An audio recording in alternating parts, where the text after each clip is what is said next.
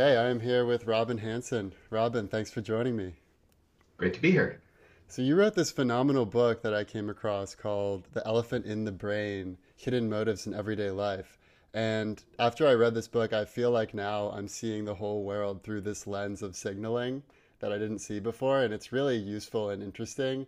It kind of reminds me of Richard Dawkins' The Selfish Gene, but it actually seems broader and maybe more expansive, like it includes things like prestige and dominance, which I find really useful. So I'd love to get your thoughts on what are the real reasons that drive what people do?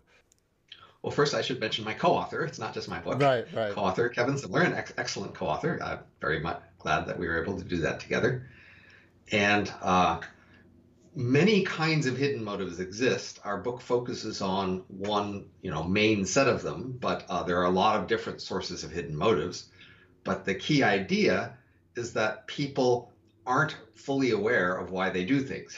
Mm. And this is a key explanation for many puzzles. So mostly social scientists and psychologists take people at their word for why they do things. Now, sometimes we have special reasons to be suspicious, especially of rivals uh, or other people that, you know, we feel as enemies or on the other side. But um, people on our side or people like us, or when basically we think everybody follows the same motive, we're, not, we're kind of gullible. And when people say they have a motive, we just usually just assume that and go along with that. And my claim here would be that that's one of the main ways that social science goes wrong. Right. So one of the main ways we can do better in understanding human behavior is just back off from this easy, familiar assumption that people are doing things for the reasons that they say they are and entertaining other possibilities.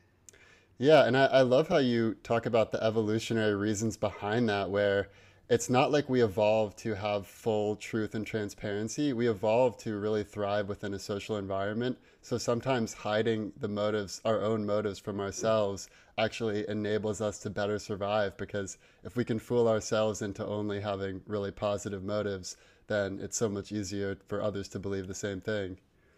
Right. It's, it's, we present ourselves as if we were the king or president of our mind. Yeah, uh, you know, overseeing many minions at, underneath who uh, we don't notice most of them, but still anyone, any one of them we could command to do what we wanted if only we would bother. And it's more helpful to think of ourselves as the press secretaries of our mind. The conscious mind, at least the you that's talking and the, the thoughts in the you that's thinking, that's the press secretary. And its job isn't to know what's actually going on or to actually decide what happens. Its job is to present a good image of that to the outside world. Now, in some sense, it's trying to present a positive image, but I would say it's more precisely trying to defend against accusations. So humans have norms and we accuse each other of norm violations. And I'd say more precisely, more commonly, what your press secretary is trying to do is evade accusations. So, so for example, um, one of our chapters in the book that will most surprise people is about medicine. And the usual motives that people say about medicine is that they are trying to get healthy or trying to help other people get healthy, and that medicine is about health. And we say medicine is more about showing that you care. And you might think, well, isn't that a pretty positive motive? You might wonder, why would anyone be trying to be hide the motive that they're trying to show that they care about people? Yeah, and there's that one uh, really uh, striking example of the king who the doctors will do everything possible to help him, even such as digging up a dead person who died a violent death and, you know, putting his bones in some elixir and giving it to the king. And it's all like this show of, oh, uh, we're going to spare no expense in trying to help you. Whereas maybe if you just gave him some inexpensive palliative care, he'd actually have better quality of life. Right, but then you wouldn't have been trying so hard and showing right. how hard you were willing to try. But still, it, you might say, this is a case that shows it's not about just good-looking motives, because you might think trying to show that you care would be a relatively good-looking motive. But even so, this effort we do to sort of just do things for people, even if they aren't very effective, is not something we want to admit to, because it would seem to violate some norms. And so we'd rather pretend to just you know, be doing it for the health benefits rather than for the showing that we care benefits. Yeah. Now, what do you think, you know, given what we know about that pattern, What do you think the right approach is for healthcare? Obviously, right now, the U S is grappling with whether or not we're going to offer healthcare to everyone, and other European countries well, offer it. So, so there's the key question of what constraints you include in the question. So this is this is the qu- issue about policy questions.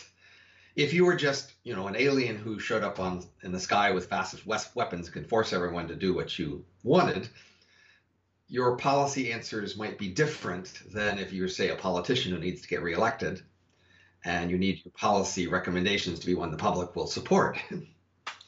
And that makes all the difference in what policies you recommend. So if I were just this powerful alien who are trying to help humans, I might try to prevent them from subsidizing medicine because they're mostly wasting their resources in this extra medicine they're spending money on. But of course, no politician's going to get elected on that platform. And I actually have a proposal uh, for ways to buy health instead of medicine. I would merge health and life insurance so that uh, the, the entity that you were, who was, you know, arranging for your medical care was also one who would lose a lot of money if you died. I'd, I'd merge in some disability insurance and some pain insurance, and then I'd crank up the amounts of those things to the level where you now believe that this organization internalizes your harm. That is, if you die or get in pain or disabled, they will suffer as much as you would. And so they will make the correct trade-offs between spending money to prevent or avoid harm versus the cost of that prevention. However, that process doesn't do a very good job of showing that you care. Uh, I mean, you'd have to have other people buy it for you, and then maybe it would work better. But of course, we're also very conformist when we sh- when we are giving gifts.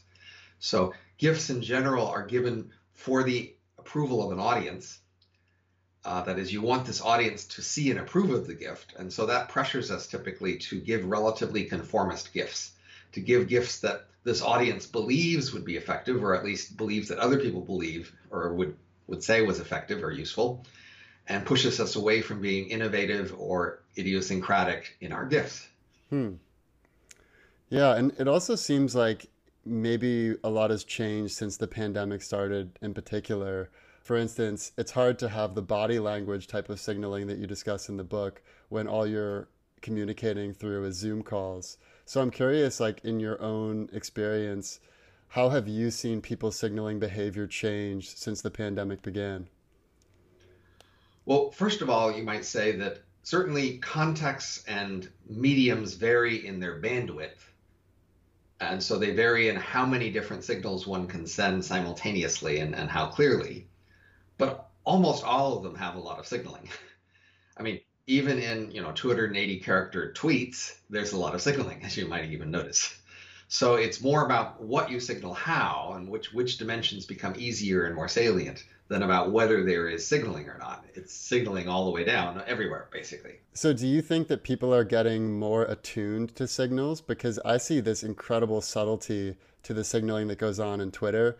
For instance, like if you've ever heard of the account V C Brags, or V Cs congratulating themselves, that whole account is basically showing people signaling for what it is.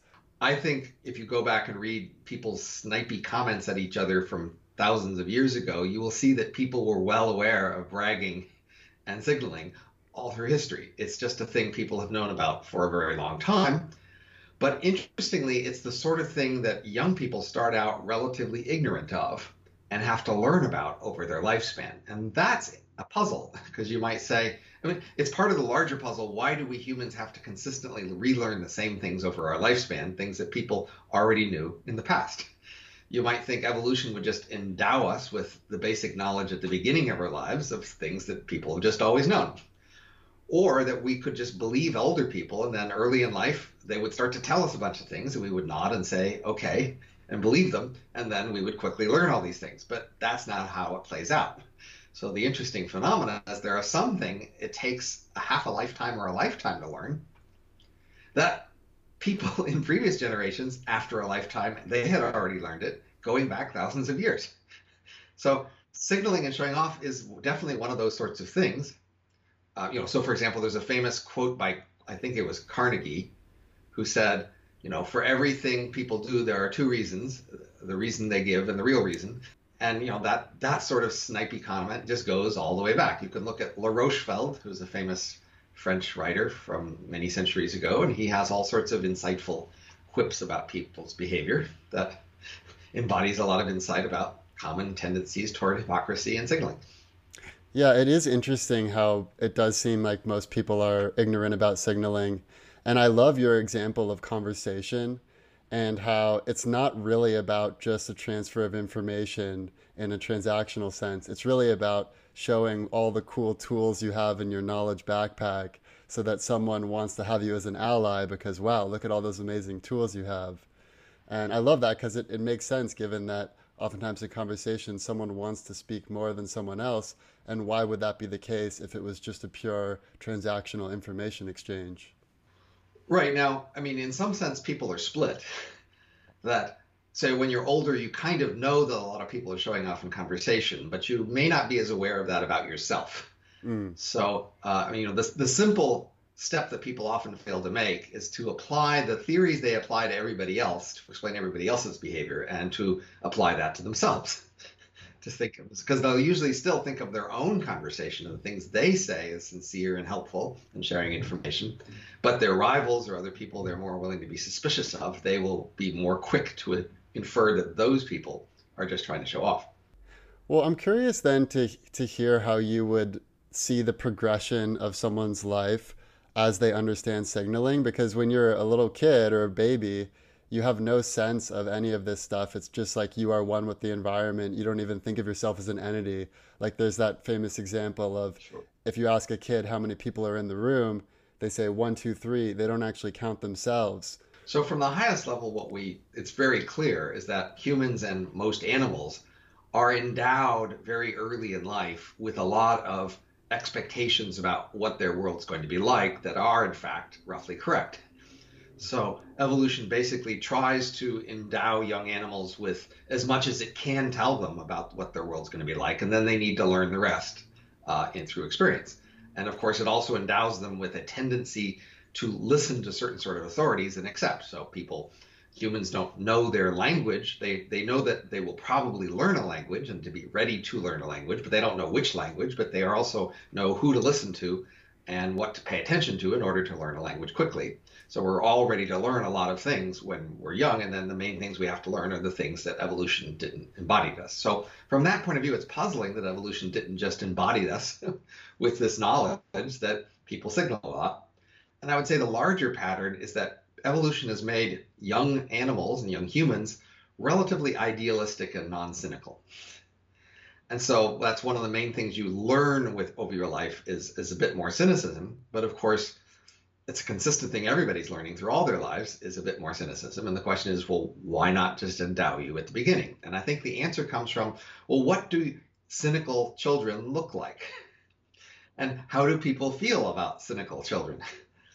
And I think the image is relatively negative. I mean, a cynical seventy-year-old is pretty okay. They don't seem out of place. They don't seem especially somebody you'd want to avoid, but a cynical child seems more problematic.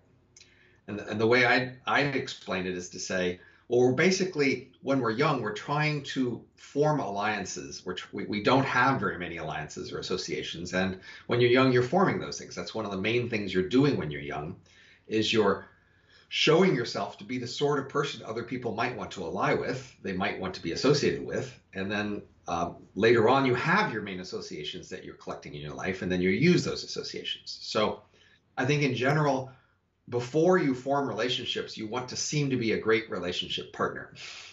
So that means you want to project this image that you have ideals about relationships, and you believe in those ideals, and you intend to follow those ideals. And later on, once you have your relationships, you can be more cynical and strategic about whether you do, in fact, follow relationship ideals. So, for example, young people are known for being especially romantic. They, you know, when they have a romantic relationship, they are over the top in their beliefs about how long it will last or how intensely they love it or how great their partner is. And With after what a relationship is formed, of course, people stay together, but they often lower their expectations about the partner relative to these crazy highs at the beginning of a relationship. But you might say, well, that makes sense, because early on you're sort of bidding with other people to show just how, how idealistic you are and what a great relationship partner you would be. And part of that bidding is to show that you would stick with the relationship and you would have high hopes for it and you would have high ideals that you would try to achieve. And, you know, later on in life, people more going to do the, you know, these boots are made for walking. If you don't treat me well, I'm out of here. And they're going to more exaggerate their willingness to leave and to bail, because that's what's more strategically in their interest. But before you have the relationship, that's not the image you want to project. Right. And and why is it that some people or kids are drawn more to dominance hierarchies and others are more drawn to prestige? So there are these two concepts of status, and they are conceptually relatively distinct and even have some distinct markers. Um, one is approved and the other is disapproved. It's the main difference between them among our forager ancestors. Uh, you know, so we come from traditions of other primates and other mammals which had dominance hierarchies. And dominance hierarchies are very simple things. There's a po- more powerful and less powerful. And, you know, if there's a pecking order when two chickens might fight, and the one that would win the pecks would be the one who's at the top of the pecking order. And that's a simple thing that most, that a great many animal species produces, these hierarchies of dominance. Um, and humans emphasized that they didn't want people to be dominant and that they were going to resist dominance and they were going to fight dominance. And that's one of our key human norms, is to disapprove of dominance and to resist it, even though we still have strong tendencies and inclinations in that direction and strong skills. But that's one of the main sort of human differences between, you know, human species and other species, that we were just really going to be against dominance and try to resist it. And in part, we replaced or augmented dominance with prestige, which is uh, basically, it's also better to be high prestigious, but prestige is not through the channels of fighting or having more resources or making threats. Prestige is more through the channel of being impressive. So uh, we're allowed to like prestige, and we're allowed to admire prestige and to aspire to prestige. And unfortunately, that means that what happens is that we often do dominance under the cloak of prestige.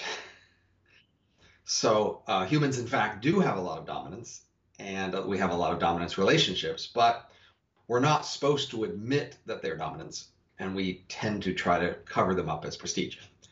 And that's why basically one of the main functions of bosses in our world is to be prestigious. So, you know, bosses go against the ancient human forager norm against dominance. I mean, bosses give orders and bosses can fire you, right? And bosses are above you. I mean, that's not supposed to be approved, but then we all have bosses. So how is it that we all get along with them? Well, mostly we think other people have bosses that are bad, but our boss is okay. It's one way we handle it, but we also, how is our boss okay? Well, we think of them as prestigious. They are, you know, they are work hard and they're good at their job and they came up from the ranks and they really were really good at something, and, you know, they're articulate and they're thoughtful and they're perceptive, and those things, it makes it okay to follow a boss like that because now they are prestigious. And so in, in some sense, that's why we pay so much for managers, is because one of their main functions is to be impressive, and there's only so many impressive people. And often managers don't actually make that many important decisions. That's sort of their rationale for being there, is that they have to make these key decisions, and they do make some key decisions. But plausibly, in fact, it's more important that they just be prestigious and they give you an excuse to obey them. So do you see this as like, have we gotten past the dominance times, or is it possible that no, humanity could slip we, we, back we, into we, it? We are still in, we have been in full dominance times for a long time. Dominance is a huge part of human relationships, and it continues to be, but it just has the sheepskin cover of prestige. Uh, but it's still there. And so in fact, we talk about status moves in the book there. Uh, and those moves, we don't distinguish between prestige and dominance uh, in that literature. And, and the place we got it from is a, a book by Keith Johnston called Impro, Improv. Um, about improvisational um, theater. And you know, I just recently had a chance to ask him, well, improv status moves, are they prestige or dominance? And he didn't really seem to understand the distinction. And it seems like it's mostly dominance. Uh, so in fact, and so that fits with the fact that it's subconscious, right? So the conscious things we do for status are going to be more about prestige, but the unconscious things we do are going to be more about dominance, because we're trying to hide the dominance relationships. So I guess uh, touching on education, like how would you think about the best way to revamp our education system, given what we know about signaling? And, you know, since the pandemic started, a lot of people have taken their kids out of public schools. They're starting up their own home pods. The whole landscape is changing. Colleges might be going under. What are your thoughts in the education world? So again, we have to go back to how we frame any policy question in terms of what are the constraints. So most times when people talk about politics or policy, they very much prefer to talk about what if I were king? What if I could just make my preferred thing happen with no backlash, no resistance, uh, no complications. I just get to have my way. That's overwhelmingly how people prefer to talk about policy and politics, which is odd because, of course, politics is overwhelmingly about compromise. And so if you thought you actually wanted to have an effect on policy, you would focus a lot on what compromises might be feasible and possible when and how you might suggest to who various sorts of compromises. But people hate to talk about compromise. They mainly want to talk about what I would do if I were king and my preference. And that's plausibly because what they're mainly doing is just projecting their values to their associates, and they don't want to project compromise values. They want to project their pure values. Uh, and so that affects our conversation right here, because I, I think implicit in the way you asked the question is probably this: if we were king, what would we want? And the real diff- more difficult question is, what compromises might we go for? And in particular, if we made a change and other people didn't like it, they might change it back, and they might resist any change we proposed on the basis of uh, other things they're pushing for. So the way I would think about that is to say, let's assume that people still continue to use school for signaling. How could it signal better? So you might say, no, no, no, school should be about learning the material. And I might say, it maybe it should, but there's not much of a political constituency for that. And in fact, maybe there's not actually that much useful to learn. Maybe people should mainly learn on the job. But there's this demand for showing off your smarts, conformity, conscientiousness somehow. And so how could we do that instead, or do it better? So one range of solutions would be to try to make early work experiences more standardized. So part of the problem is, say you don't go to school and you go take an internship or you take an early job. You can learn a similar amount of things, and you could, in some principle way, show off many useful characteristics in how you did that job, but it's not graded in a standardized way. And so if you could create a pool of early jobs that were graded in a more standardized way, more comparably, then people might be more tempted to go on a job and produce similar signals to what they might produce in school. So that, to me, is the challenge. Can you get a bunch of employers to redesign their early jobs in such a way that they can become comparable? That uh, you could get a greater score in one job, and that would be comparable to somebody else's greater score in a different job, such that you can then have a resume with a G P A that comes from the jobs that you could advertise and brag about. Right. And, and what about the indoctrination aspect of education? Also, you bring up that we kind of have this nomadic hunter-gatherer software that's in us when we're born, but then we learn to every day get up at nine a.m., go to school, work for X amount of hours, come home, do your homework. And we kind of, that becomes our normal routine, so that when we become adults, it's easy and normal for us to go to an office that has that same type of system. But now, you know, with work from home and everything, it seems like we're almost going back to more of a nomadic hunter-gatherer type of way, where maybe it's less of like, uh, you know, you're this one cog in a big machine. I'm curious to hear your thoughts on that. We're, we're still cogs in big machines.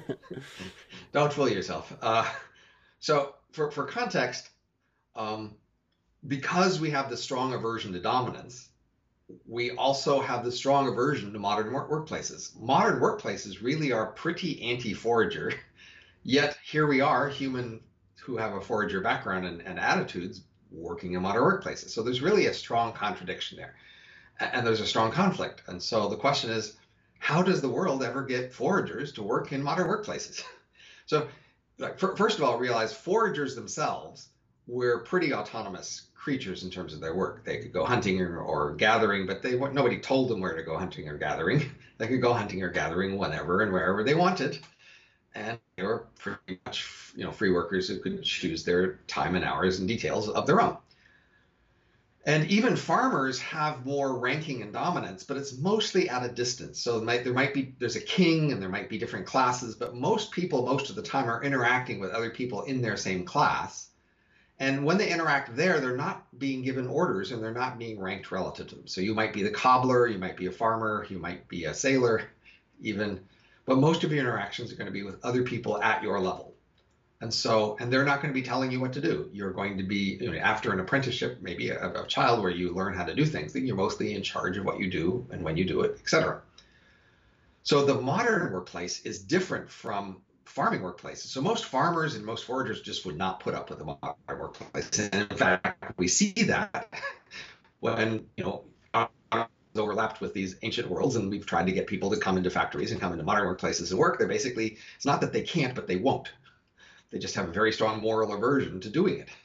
It seems wrong, very wrong to do. So how do we get people to do this? Well, I would say we habituate, routinize people into modern workplace habits with school. And you might say, well, how does school do that? Because, you know, as soon as you put people in school, now they're going to be ranked and dominated and they're going to hate that. So, you know, you're just doing it early. And how does that make them, you know, dislike it any less? Well, the key point is, in school, you pretend it's about prestige and not about dominance right from the get-go. So in school, there's this teacher who knows more than you, and why are you there? You're going to learn from the teacher. There's things the teacher knows more than you. And these topics you're in, they're, they're highfalutin, prestigious topics. You're going to talk philosophy and grand organization of the world and literature, you know. In school, you don't deal with grummy, grubby topics about how to best clean out a garbage can or something. If you, if you, if the teacher forced you to do that, you might well feel that you were being dominated at school and this was just terrible. But what you learn at school is the habits of doing what you're told in the context of prestigious people and prestigious tasks.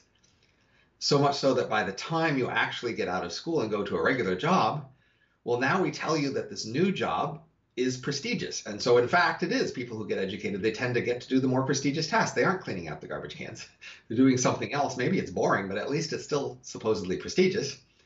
And the key point is in school, I mean, you learn to do tasks over a longer time scale. So like in an ordinary traditional workplace, you know, there's the loom and sit down and start doing it. And if you stop doing it, I say, why have you stopped? You need my permission to go to the bathroom. And, you know, you're under my thumb and doing exactly what I tell you until the end of the workday when you go home, right?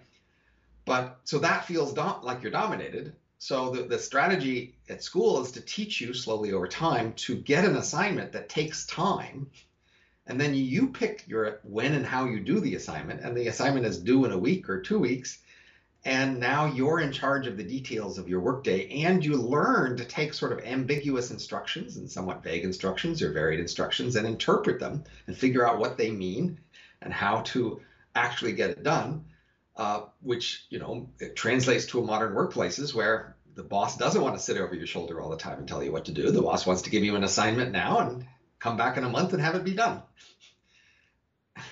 And that's how we habituate people into that at school. Through we make it prestigious and we take away that sort of direct dominance, and we habituate you in a prestigious context until you are doing basically the modern work habits. Right. And is that pretty much the same even at some non-traditional schools where, like, let's say like Montessori schools, or where there's there's no grades and people really, whatever they're interested in, they can sort of explore those areas? Like, I'm wondering if there's like a new type of school. Maybe it's not, you know, again, like if I were king, top down, everyone has to do this. But if there was a scientific experiment and you had two different school systems, do you think that the the like more non-traditional, basically whatever you're interested in, you can explore that further with teachers that are good at that thing, would be more successful in the modern context? So if you look at, you know, these alternative schools, it is noteworthy that they seem to do less pushing of the habituation, do what you're told line, right? So at an earlier age, I mean, that's not, even, I mean, in college, of course, you get some assignments and you may have, you know, the whole semester to do the assignments. And so you're, you're pretty autonomous. Uh, in younger schools, say in eighth grade or something, you may just get a day's assignment or a week's assignment or even an hour's assignment. And so there are these alternative schools that basically look like they're putting you in the position that you would be in college at an earlier stage, basically. So what happens is, you know, they put you in the school and they say, oh, you have the freedom here to study what you want and to look what you want, just go. But then they will watch you. And of course, if at the end of a month you have done shit, then they will up the ante on the pressure on you and or talk to your parents, and your parents may decide to pull you out of there.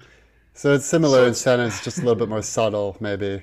Well, but basically, at any one school grade, there's a wide range of ability and capability to just to to be on your own and to run your own life and to take your own initiative. And school is set for sort of, you know, the average or the median or sort of the, even the tenth percentile or something, and it doesn't really take into account that variation very well. So it, it can be better off if the students who are capable of self-motivation are able to, to sort of split off into a class where they get to do things different. And of course, that's part of the idea of, of advanced classes or uh, of, of advanced students having a different sort of schooling system.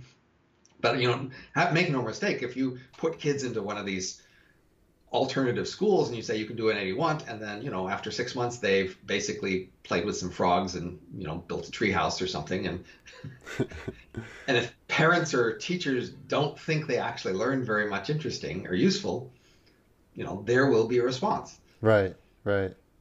Now I have one more question about signaling, and then I'd like to ask some rapid fire questions of other things you've studied, because you've got okay. so, so many interesting areas.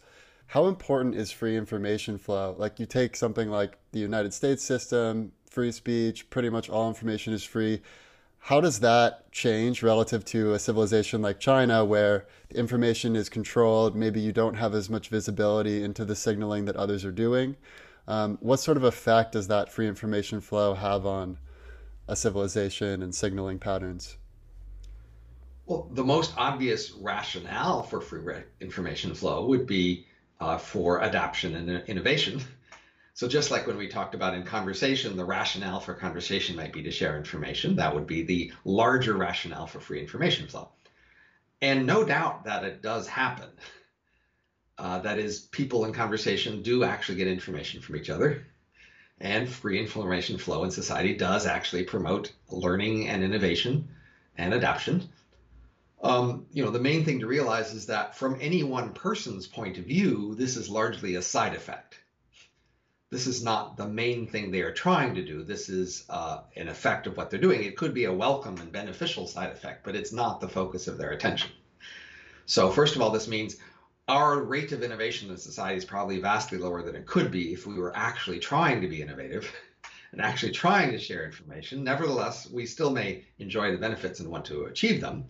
But it also means when you ask individuals whether they approve of the free information flow, their focus is not going to be on this general innovative benefit of the information sharing around. They're going to be focused on their other priorities and issues they have about information. And so um, that's going to, you know, very much change how they think about such things. So, for example, just an hour ago, I completed a twenty-four hour poll on Twitter where I had twenty-eight hundred people answer a polling question. And the question was this. Um, I said, you know, in our world, people show off their uh, health by doing, ex- you know, sports and heavy drinking, or they show off their um, smarts by vocabulary and degrees, or they show off their Um, their wealth by uh, bank accounts and or, or by, by, by uh, cars and clothes. What if we created metrics of these things and published them such that you could just look up somebody's total wealth or health, how they passed a fitness test or their I Q test, and then people might not have to signal so much those things. They might not have to go so far out of their way to show fancy clothes or cars or something if everybody could just look up their wealth. And at a three to one ratio, people did not like that idea. Now, you might think from the information flow point of view, it would be beneficial. You might say, well, since we're all apparently trying really hard to send this information out and to get it from other people, why don't we just try to make that more efficient and just do it officially? And people hate that.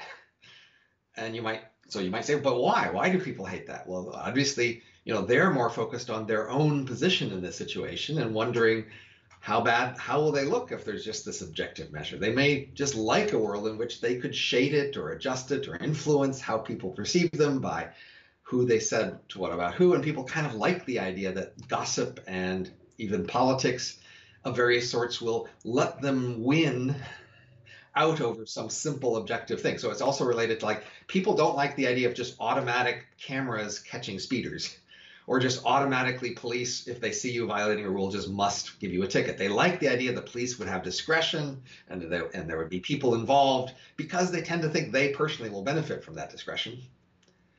And you might think, from a general system, don't we just want the speeders to be punished and make sure people don't speed? If that's just what we wanted out of the system, then that would be the simple thing. But no, that's not what we want, because we're not focused on the system. We're focused on ourselves and how we are changed by this, these various policies. And in particular, how our attitude about it affects other people about it. And so if people around us are horrified by this, well, we want to be horrified by it. And we, we want to say, yay, privacy, boo, authoritarian metrics. Um, but of course, you know, these metrics aren't required. Nobody has to look at these metrics. Nobody has to act on them. It's just putting these metrics out there for people to see if they want. But people hate the idea that these numbers might sit out there. Yeah, it's it's interesting. So it sounds like also we're going to have to grapple with these questions in the near term with the future, because when we think about giving over control to a self-driving car, for instance, or anything like that, we have a much higher bar that needs to be achieved in order to give over that control. Whereas if a human is making the discernment, we're okay with a pretty right. big margin of error. So right. definitely uh, seems like something we're going to have to address in the future. Well, I just make, make the comment that um, a lot of people, of course, see that the world changes, including in technology, and they're eager to make predictions about how that will change society. And part of the problem with that usual process is people just substitute the usual theories about why people do things into that analysis, and that makes it go pretty wrong. So for example, if you thought that school was just about learning the material, then you might think new methods of helping you learn the material with electronic aids would make a huge difference to education. If you think about, if education is mainly about just showing off, it may not make as big a difference. Similarly with medicine, you might think, oh, medicine's about making you healthier. Look at these new technologies that could look at your health better. Uh, surely that will be eagerly adopted and, and, and change everything. But if you think medicine is a way to show that you care, you might realize people won't necessarily change how they show that they care just because some new, new gadget shows up. And so analysis of, the, of how technology will affect society really does need a decent theory of how society works. And if you've got the wrong theory of how society works, a broken, mistaken theory, you're just going to misjudge how technology will affect society. So let's get into some rapid fire questions now. And the first thing I want to ask about is there are some contrarians who believe that rather than technology speeding up at an exponential rate with Moore's Law and whatever else, we actually might be experiencing a slowdown in progress. People like Eric Weinstein talk about this, and Peter Thiel. I'm curious to hear your thoughts on, are we experiencing a slowdown in progress, or is it the case that we're making progress every day and there's so many people working on various things that we are going to see a lot of progress made in the next ten or twenty years. I'm curious where you fall on that opinion. So, I mean, the largest context is to say over the last century and a half, we've had relatively steady growth in the world, and at a rate that's very different than what it was in the few thousand years before that. So from the, from the biggest picture point of view, there was this huge jump in growth rates, and then we've got fluctuations around that new growth rate, but pretty steady. So within that fluctuation, you, you have some fluctuation across time and some fluctuation across the world. And so rel- within that sort of language, I would say, sure, in the last fifty years, we've had less growth than we had before, and also less growth than other nations in the world are having. So in the richest nations in the last fifty years, yes, growth has slowed down a bit. But that should be put in the context of, you know, the rest of the world is growing faster, and, you know, we're still pretty near the same rate that we've seen for this last, you know, two centuries, which is enormously different than what it was before. So, you know, that's just context you should keep in mind. But yes, there is a decline recently in the richest countries, and there are some interesting things to say about why. Yeah, totally. Now, I'm also curious what you would predict is the year by which we will achieve artificial superintelligence, twenty thirty, twenty fifty, twenty one hundred. I'm curious what your inclinations are about when that will be achieved. So I have this first book called The Age of M: Work, Love and Life When Robots Rule the Earth. And that's about this scenario where brain emulations show up. But, but the key point is that um, brain emulations could show up before superintelligence shows up.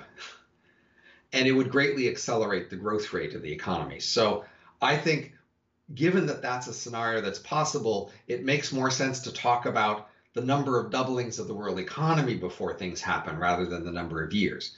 Now, if we're still in the same regime where the world economy doubles roughly every fifteen years, then I might say, and we assume, say, that M's don't happen, then I might think, well, it could be a century, three centuries before a superintelligence would show up. Um, but if M's come before that, then all of a sudden the growth rate enormously accelerates. Instead of doubling every fifteen years, it might be every month, in which case it would almost surely happen within a year or two, right? Right.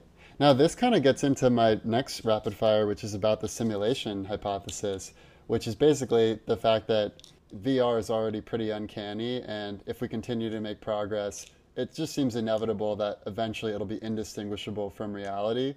And by that logic, maybe we're already in a simulation. So I'm just curious, I mean, I don't necessarily think this, but what would you put the odds from zero percent to one hundred percent that we are living in a simulation? No more than a few percent. Yeah. And, and, and just mainly because the future probably will have the ability to create simulations and put creatures in the simulations who don't know they're in a simulations. That's probably will happen. But what we've seen so far is when we do analogous things today, like movies and games and books, or where we try to simulate some past society or era or events, we are mostly very interested in relatively recent things. Our interest in the past diminishes quite quickly with its distance in the past, much more quickly than did, say, how the economy or population grew. So that's why I would guess that, yes, they will have simulations of their past, but their recent past will be too far, too far back to be of very much interest. So if you look today, there's almost no interest. There are very few Uh, movies or stories about foragers, foragers from, say, more than one hundred thousand years ago. But people are not interested in, in simulating. There's no video games, there's no movies, there's just people do not care about them.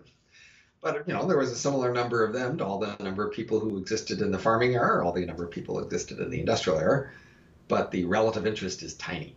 Right. Okay, last rapid fire. So you also talk about the Fermi paradox and the great filter, which I'm really interested in as well. And there are many filters that life probably has already gone through, and there are many filters we have yet to go through. So looking specifically in the future, what do you believe is going to be the most challenging great filter that we have yet to experience? I guess I tend to think of it more and in terms of the, the scenario where we die is probably a scenario where we suffer a number of collapses. And different initial collapses could probably lead to similar later collapses. But basically, to kill us all off, we need to have pretty big collapse. And uh, so basically, overwhelmingly, the, the odds that are not an external event would kill us. It would be an internal event. Somehow we would fail ourselves. And we would fail ourselves by somehow collapsing, basically losing capacity and ability relative to what we have now or what we will have in the future. And the key idea is like be, if you if you are on a stairs, say going down a stairs, and you slip on one step, the reason to be wary of that is not because it's that bad to slip on one step. It's because if you slip on one step, you are more likely to slip on the next step after that and start tumbling down the whole stairs. The risk is the tumble down the whole stairs, not the first step. And so it could be a pandemic, it could be a war, it could be some civil war, it could be some great, you know, thing, it could be declining fertility. There are a number of things that just could cause us to decline. And then the problem is that that first initial decline could trigger further declines. We could get more defensive, more inward-looking, less innovative, uh, more ideological, more less cooperative. You know, those sorts of things would just build on each other uh, because the more bad things that had happened lately, the more we would be scared of new bad things happening soon, and the more less, you know, willing we are to be generous or take risks that might, you know, and so that's kind of how I would think about it. And so it makes it hard to say what's the initial thing, and more the the, re- the risk is just this tendency to keep falling and collapsing after an initial collapse. Yeah. Well, that, that brings us to the future scenarios. What do you foresee as the worst case scenario, that first slip on the step? Worst case scenario. Uh, again, it's hard. I mean, obviously, a nuclear war would be a pretty big slip on the step. A nuclear war is still possible. There are still nukes out there, and there are still, you know, noisy systems that could misread things. Uh, so nukes are a real threat. Um, but I also, uh, we have been, say, reducing our innovation in part because of overregulation and, uh, you know, over uh, control of, of various innovative activities, and that could continue. We could squash innovation further and prevent more changes, um, and that that would have a long-term negative effect. You know, we could have more. I mean, basically, in the United States, for example, we've had slowly increasing polarization and um, slowly increasing inequality, and that's plausibly just the obvious prediction of peace and prosperity. That is, say, before World War One, the world had been, and the United States had been peaceful for a long time, and even then we had slowly increasing inequality and polarization. And then the world wars sort of brought us together, as wars do, and they reduced inequality, as wars do. And since then, we've been going the other way. So, you know, now we're facing this difficult choice. We'll either have continued peace and prosperity, which then continues to produce inequality, polarization, and overregulation of various sorts, or we could have another big war. Clean slate, which has its own risks. So the choice between the two of those, neither of them looks terribly attractive. So let's say we avoid that next World War Three, and let's say we're able to reduce the polarization. What are the most important factors in us having that more best case scenario future? Best case scenario. I wish I knew. Uh, you know, I, I don't know. I, I know enough to see that there are these problems, but I don't know what can distract us. So, for example, I think part of the increasing, say, conflict and, and polarization in, in, say, the United States is that we've been having peace and prosperity for such a long time. And so we just keep having peace and prosperity, and people feel more comfortable, you know, ignoring external threats and focusing on internal enemies. And that will just continue.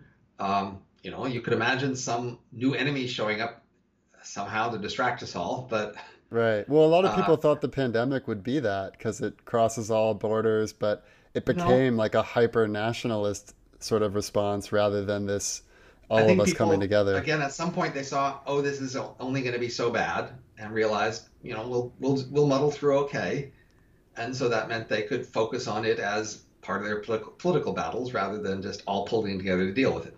Pandemic is not remotely as bad a problem as a big war would be. Yeah, yeah, especially with the technology we have now.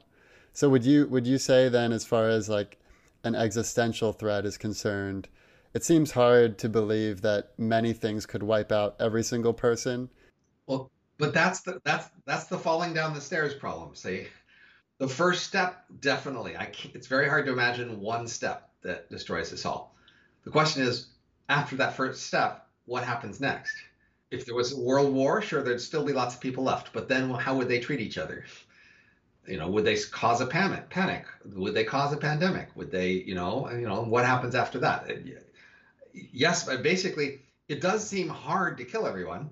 And so that should give you some reassurance that it may be not terribly likely. But even a small chance is a pretty big deal that we should worry about. And so you should be thinking, like, what is the most likely scenario, even if it's not that likely? And to me, this seems the most likely scenario is some tumbling down the stairs. One thing makes other thing, maybe two things happen at once. They make more things more likely. And then how do we respond to that? Yeah. And, and we've also seen that, you know, humans aren't the first species to be on planet Earth. The dinosaurs ruled for millions of years. And before that, there were other species. So even if humans die out, there's another chance that life could come and do a better job the next time. So I'm curious, from your perspective, in the most likely scenario, do you think humanity is going to get to the point where we colonize the stars and we've solved all these problems? Most likely scenario.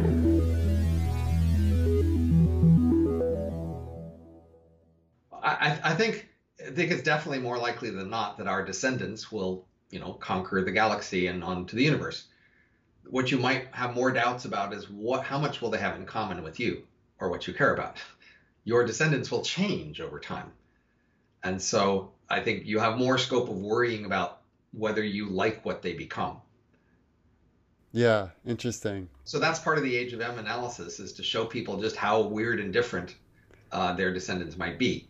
People, like, if you think about a Star Trek future or something like, or culture novel future, you're thinking of people who are culturally much like us, except they're in this world of vast technology.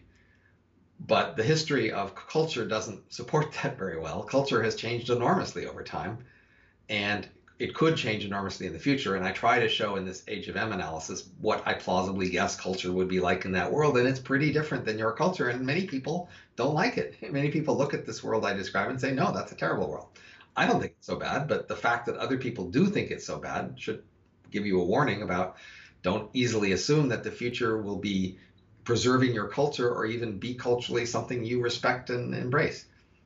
Yeah, definitely. Now, I, I guess, uh, you know, my final question would just be, what are the key takeaways that people listening to this should have, and how can people improve their own lives by being more aware of signaling and the elephant in the brain? Well, so uh, I have to admit that our book was not designed as a self-help book, and it may not be in your interest to know about it. That is, evolution built us to not be aware of these motives. They are hidden for a reason. They could have been shown to us, but were not shown to us. We are built to hide them and not be aware of them. So if evolution is right about you, in its guesses about you, then you should not learn this stuff. But evolution may have misguessed, because your world has changed, or you may be unusual. So, for example, you may be nerdy like me, and your basic intuitions about how to glide smoothly through the social world aren't very good, and maybe you could use some conscious augmentation to help you understand the social world rather than just relying on your bad intuitions. Or you might be a manager or a salesperson who especially needs to understand the people around you, uh, even if it comes at the expense of, you know, looking at ugly things you don't want to see in yourself. If you are a social scientist or policymakers, it's especially important that you actually understand the world you're in, so that your policy recommendations and changes, you have a chance of understanding their consequences and what what how, what effects they would have.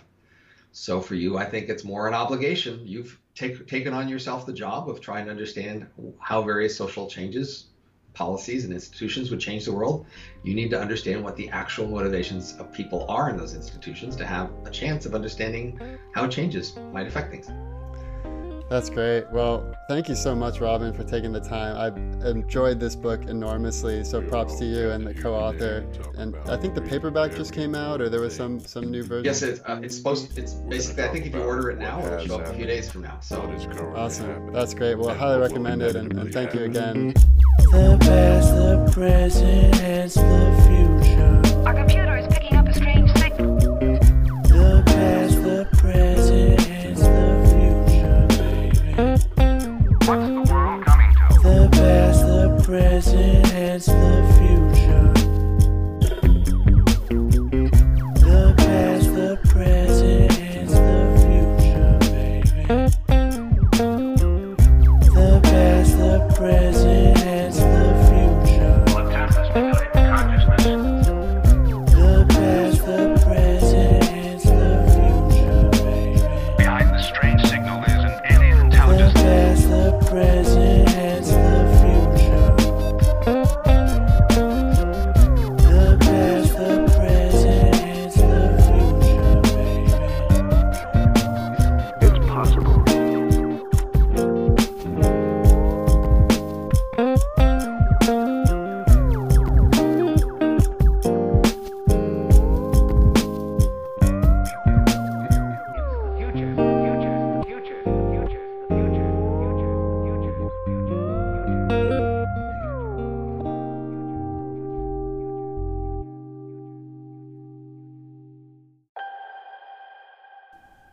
If you enjoy thinking about the future as much as we do, we invite you to join the H T F community. Simply go to hence the future dot com, scroll to the bottom of the homepage, and add your email address next to the button that says, Enter the Void. You can also follow us on Instagram and Twitter at hencethefuture. And, most importantly, we encourage you to please rate and review the show in Apple Podcasts if you haven't done so already. Our team reads and appreciates every single review. Thank you again for listening to today's episode and for staying curious, and we'll see you next week.